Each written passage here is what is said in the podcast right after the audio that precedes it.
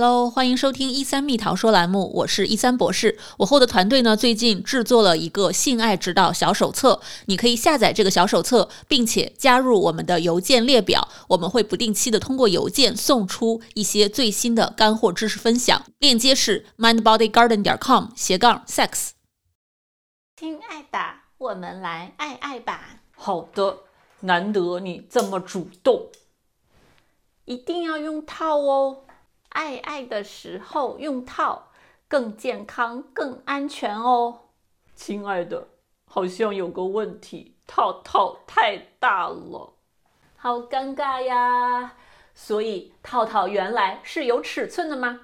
大家在选择套套的时候一定要注意。找到自己的尺寸，然后根据自己的需要去选择合适自己大小的套套。这个就像穿鞋子一样的，太小的鞋子会挤脚，太大的鞋子没法走路。那么戴套套，大家可千万不要因为面子的原因去买一个超大号的，结果。戴上去就滑落下来，完全起不到保护的作用。也不要完全不去看这个大小，直接拿起一盒就走。那回头万一是一个很小的套套，你套上去很挤很难受，你的弟弟会不会坏掉呢？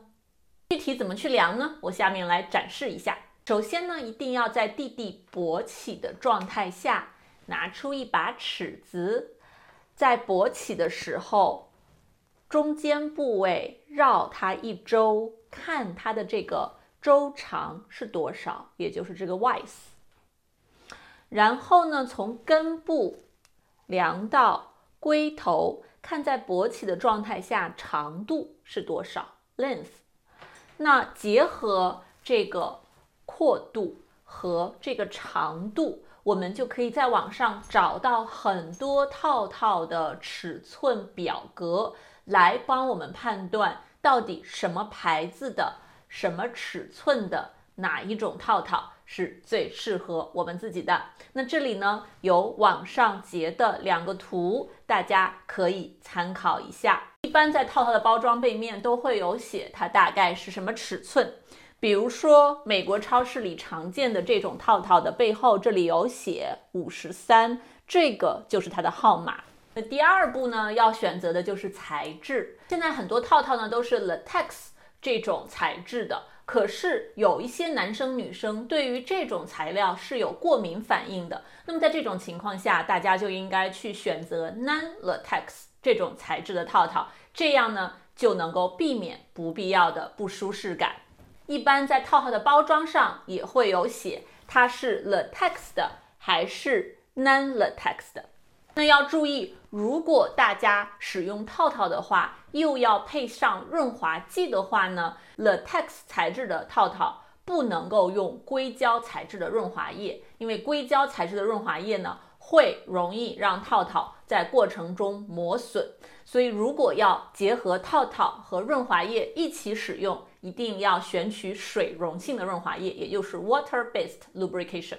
如果大家在之前已经使用了润滑液，下面想要戴套套了，那么就应该去做一下清洁，把润滑液先洗掉，再往上套上套套，在套套的外面再次使用润滑液，要不然套套里面是润滑液，你在这个运动的过程中就有可能让套套脱落，就起不到避孕和防止性传播疾病的功能了。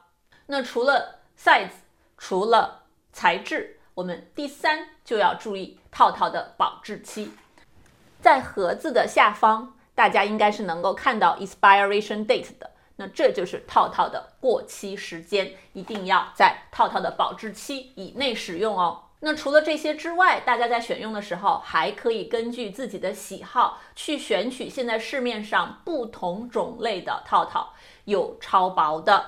有荧光的，有带口味的，有带凸起的，有带螺旋的。那么这些就是需要大家自行去尝试，看你们自己和你们的伴侣喜欢的是哪种感觉，或者想要尝试的是哪些新奇的、不同的套套的样式。